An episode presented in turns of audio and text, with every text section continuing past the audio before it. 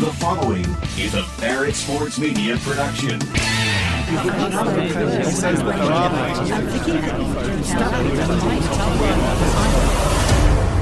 We do the digging, so you don't have to. We've got breaking news. Breaking news. Breaking news. Bringing you the biggest stories from the industry you care about. This is the Media Noise Podcast. Well, let's hear it. Now, here's your host, Dimitri Ravanos.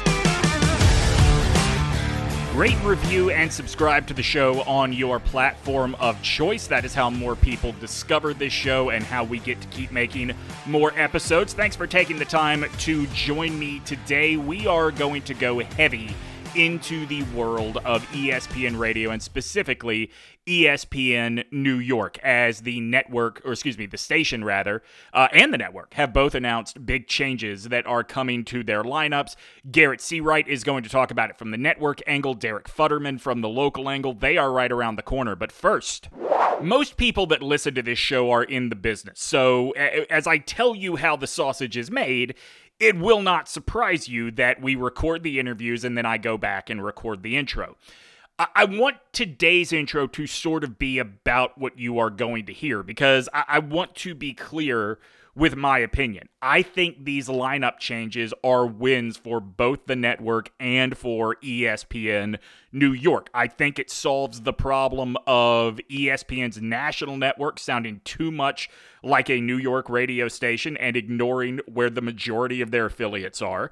And it also solves ESPN New York's problem of not having dedicated local talent between their morning show, and which doesn't even go all the way through the end of morning drive, or didn't, and their afternoon show. There are going to be things that are said in here that sound very critical of ESPN, but I do want to make it clear that I think at the end of the day, the network and the radio station both scored big wins with these changes, particularly, and I talk about this a little bit more with Garrett Seawright. I love the night show pairing of Amber Wilson and Joe Fortenbaugh. Those are two people that have had a lot of success in major markets. Those are two natural radio talents. I think that those two, that pairing, is built for the long term, and I don't know when. I don't have any inside information on this. This is just a gut feeling because of how good those two are. The idea is not for them to stay at 7 to 9 p.m. forever. Obviously, time will tell. That is just a guess at this moment, with no real evidence to sort of say that I am the smartest boy in the room or not. But anyway, we are going to cover this from both the local and national angle on the entire episode of Media Noise today. Let's take a look at the ESPN Radio moves from a local perspective now. Derek Futterman writes a lot of great features for us on the site. He is also a New York local. And so right now, Derek, I want you to answer me not from your Barrett Sports Media brain, but answer me from the New York sports fan brain. How distant, in a fan's mind — I'm not talking about ratings, I'm talking about perception-wise — how big was the gap between WFAN and ESPN New York in terms of local programming until this announcement was made? Large. I mean, the ratings book for the second month just came out, and WFAN is pretty much beating ESPN New York in all categories. And this has been something consistent we've seen for many years. And now, since 98.7 ESPN New York is under Good Karma Brands management, figure now they're trying to compete with WFAN in this marketplace. And that morning show with Dave Rothenberg and Rick DiPietro now getting that extra hour going from 6 a.m. to 10 a.m. And the only national programming now until 10 p.m. at night will be Mike Greenberg. And Greenberg himself is a Jets fan, and he brings a lot of New York perspectives. So the fact that he'll be on from 10 to 12, that show is simulcast nationally around the country. I mean, ESPN New York, again, trying to position themselves to compete with the fan. You got Bart Hahn from 12 to 3. And of course, the Michael K show, which just celebrated 20 years on the air a few weeks ago in New York City. That's from 3 to 7. And then Dan Graca takes you home from 7 to 10. And of course, the station is also the flagship home of the New York Knicks and the New York Rangers, and also broadcasts New York Jets football as well. So the station, again, trying to compete with WFAN. We'll see how it goes, but it's certainly a move that ESPN New York, people were wondering if they were going to make it for years, and now we're seeing that it's finally coming through. So one of the things that strikes me as really interesting about this, because this has nothing to do with the ESPN lineup shuffle, is that DiPietro and Rothenberg now expands to be a full morning show. I mean, 3 hours is nothing to sneeze at, but ending a morning show at 8 a.m. is bananas. Like, it was hard to wrap your head around if you did not understand what the ESPN commitments were there. I know that Boomer and Geo is a monster to try and overcome in the mornings, but certainly 4 hours of local as opposed to in the monitored period, 2 hours of local followed by 2 hours of national. That has to be the kind of thing that not only gives you juice for the ratings, if you're in that building, that has to give you some adrenaline going into every day. Oh, of course. And I mean, DiPietro and Rothenberg has turned out to be a pretty compelling, a pretty entertaining combination on the air. I mean, if we look again at the winner book, it was 6.1 to 1.8 last month. I mean, that's really not close. WFAN has been crushing 98.7 ESPN in the ratings, and they know this. I mean, but this is a move now that they're going to make to try to even things out. And it may not happen instantly, but if the show keeps producing entertaining content, and certainly that combination has the potential to do that, there's a real chance that it could become a ratings battle in New York in the mornings on sports radio. And again, 98.7 really thrives with the flagships, the Knicks, the Rangers, the Jets. But the more local programming now, figure that it should be able to compete with the fan a lot more down the road. So give me the New York perspective on this, because from a national perspective, I always thought Bart and Hahn, it was a perfectly fine show. It just didn't belong on a national stage. It was still a New York radio show every time I would listen to it. Now that it goes back to being exclusively a New York radio show, as a New Yorker, does that feel right to you? Yeah. I mean, Alan Hahn is on MSG networks all the time. I mean, he's providing Knicks coverage, so we always see him around. Bart Scott, Jets coverage on SMY. So these are two local voices, and they got the chance to go national, and New York sports is certainly followed nationally. I mean, there are New Yorkers who live everywhere in the United States. So it's good coverage here. But again, the way radio is going in media in general, where you can find all this stuff on digital platforms anyway, you can go online, you can do it on an app. There's no real reason necessarily to stream it, you know, have to simulcast it nationally. You can really get it from anywhere. I mean, you can listen to 98.7 ESPN just by telling your smart speaker or using an app. So these days, I think Bart and Hahn going to a local show, I think it is really good for New Yorkers, and it certainly gives them something to compete with now, Tiki and Turney in the afternoon on the Fan. Well, stop me if you've heard this line before. ESPN Radio is undergoing a bit of a lineup shuffle that is part of, I mean, look, that's what this whole episode is about, because it is tied to the shakeup at ESPN New York. Garrett Seawright writes for our site, obviously, one of the editors, also a former PD that has dealt with this on the affiliate end. And so before we get into your personal experience with this, Garrett, I do want to know what your thoughts are. I mean, it strikes me that a lot of the new names are actual radio talent coming to ESPN Radio. Yeah, which is a nice change from the past of like who's already in the building that's a sports center anchor, and we could also slap them on a radio show with a former athlete. The names of people who, one, I think you can see that ESPN Radio wanted to make sure we're kind of in the stable, or we're on the farm team, so to speak, of Amber Wilson and Jason Fitz. And, you know, Harry Douglas has gotten a lot more play on ESPN Radio as of late. And now it makes sense of they probably knew, hey, this is going to come down the pike at some point. We're going to need to make these changes. Who are the people that make sense in these roles? But yeah, legitimate radio talent is a nice little change of pace there. You mentioned Jason Fitz. Obviously, he started in Nashville, but has been with ESPN Radio for quite some time. Amber Wilson had success in Miami. Joe Fortenbaugh had success in San Francisco. I mean, the lean towards radio talent is hard not to notice. I think the biggest win for ESPN Radio in this is the show. And this is not a shot at their talent as broadcasters. Bart and Hahn never should have been a national show. It sounded like a New York show, even when it was on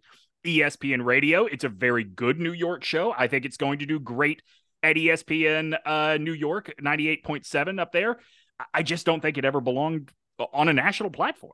So to somewhat show how the sausage is made, or was made, for at least for me, the station I programmed, when I became the program director, we were a CBS Sports Radio affiliate. Mm-hmm.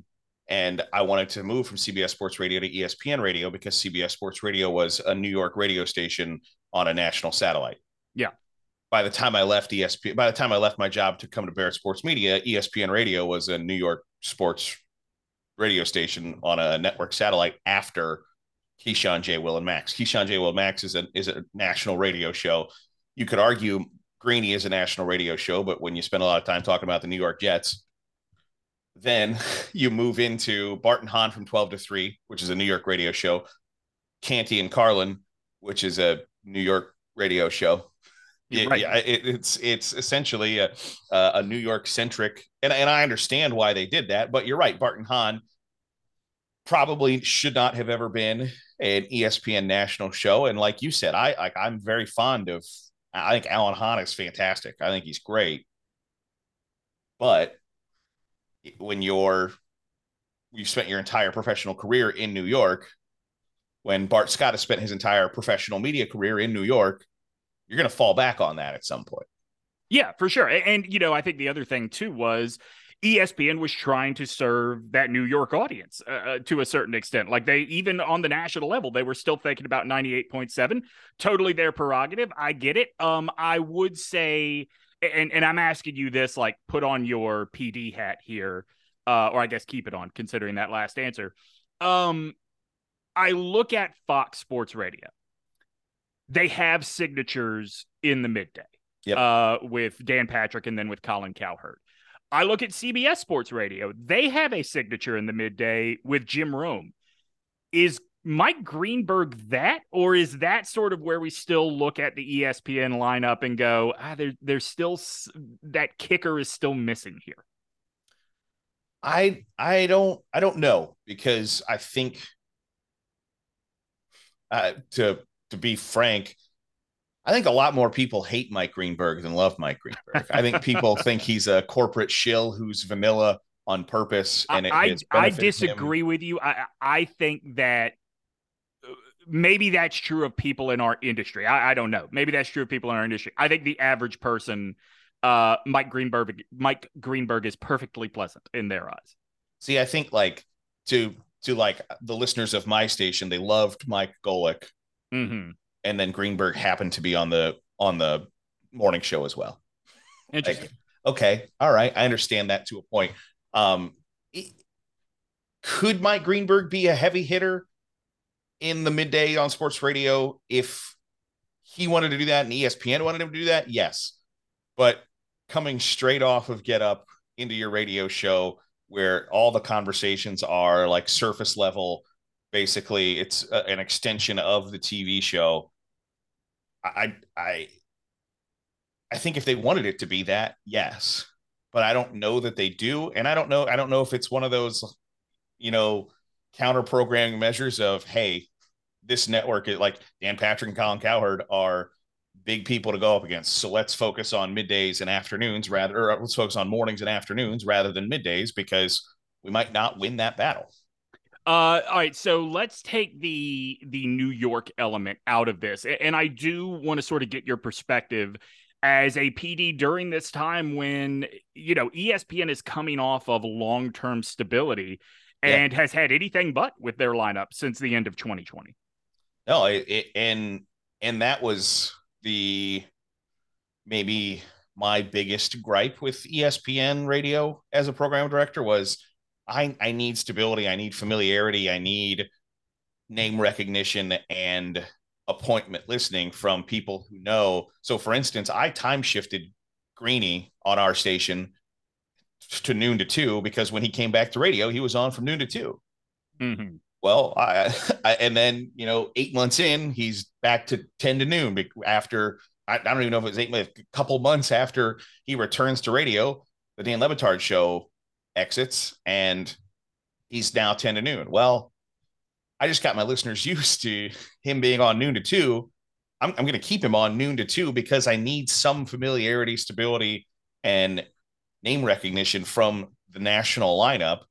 And believe me, I put together ESPN Radio nationally, like you're putting together a schedule on college football, NCAA 14, where there is no hindrance. You can do whatever you want. Right.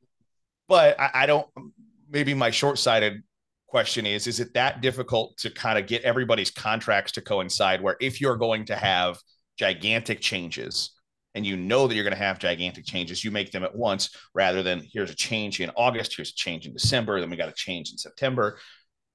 That's one of the more frustrating things, is that constant shifting of, okay, Sarah Spain is leaving in January. What are we going to do from 7 to 9? Okay, now that we've got that set, now, you know, our 12 to 3 show is gone.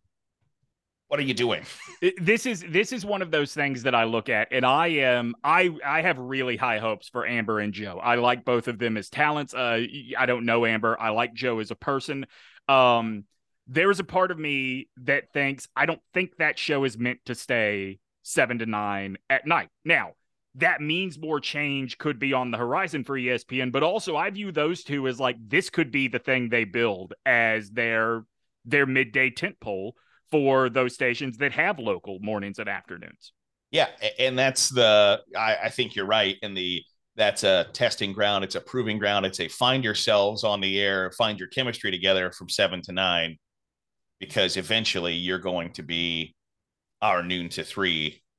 And I wonder how much of that noon to 3, or what their future plans radio wise for Joe Fortenbaugh are, centered around sports betting.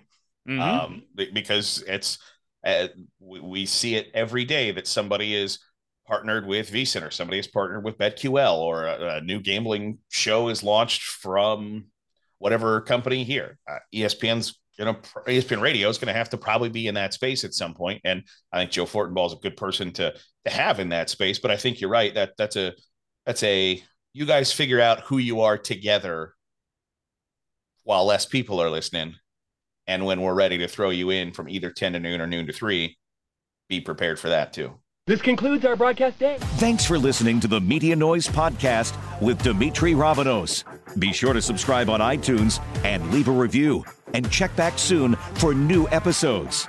To stay up to date on the latest sports media happenings, visit barrettsportsmedia.com.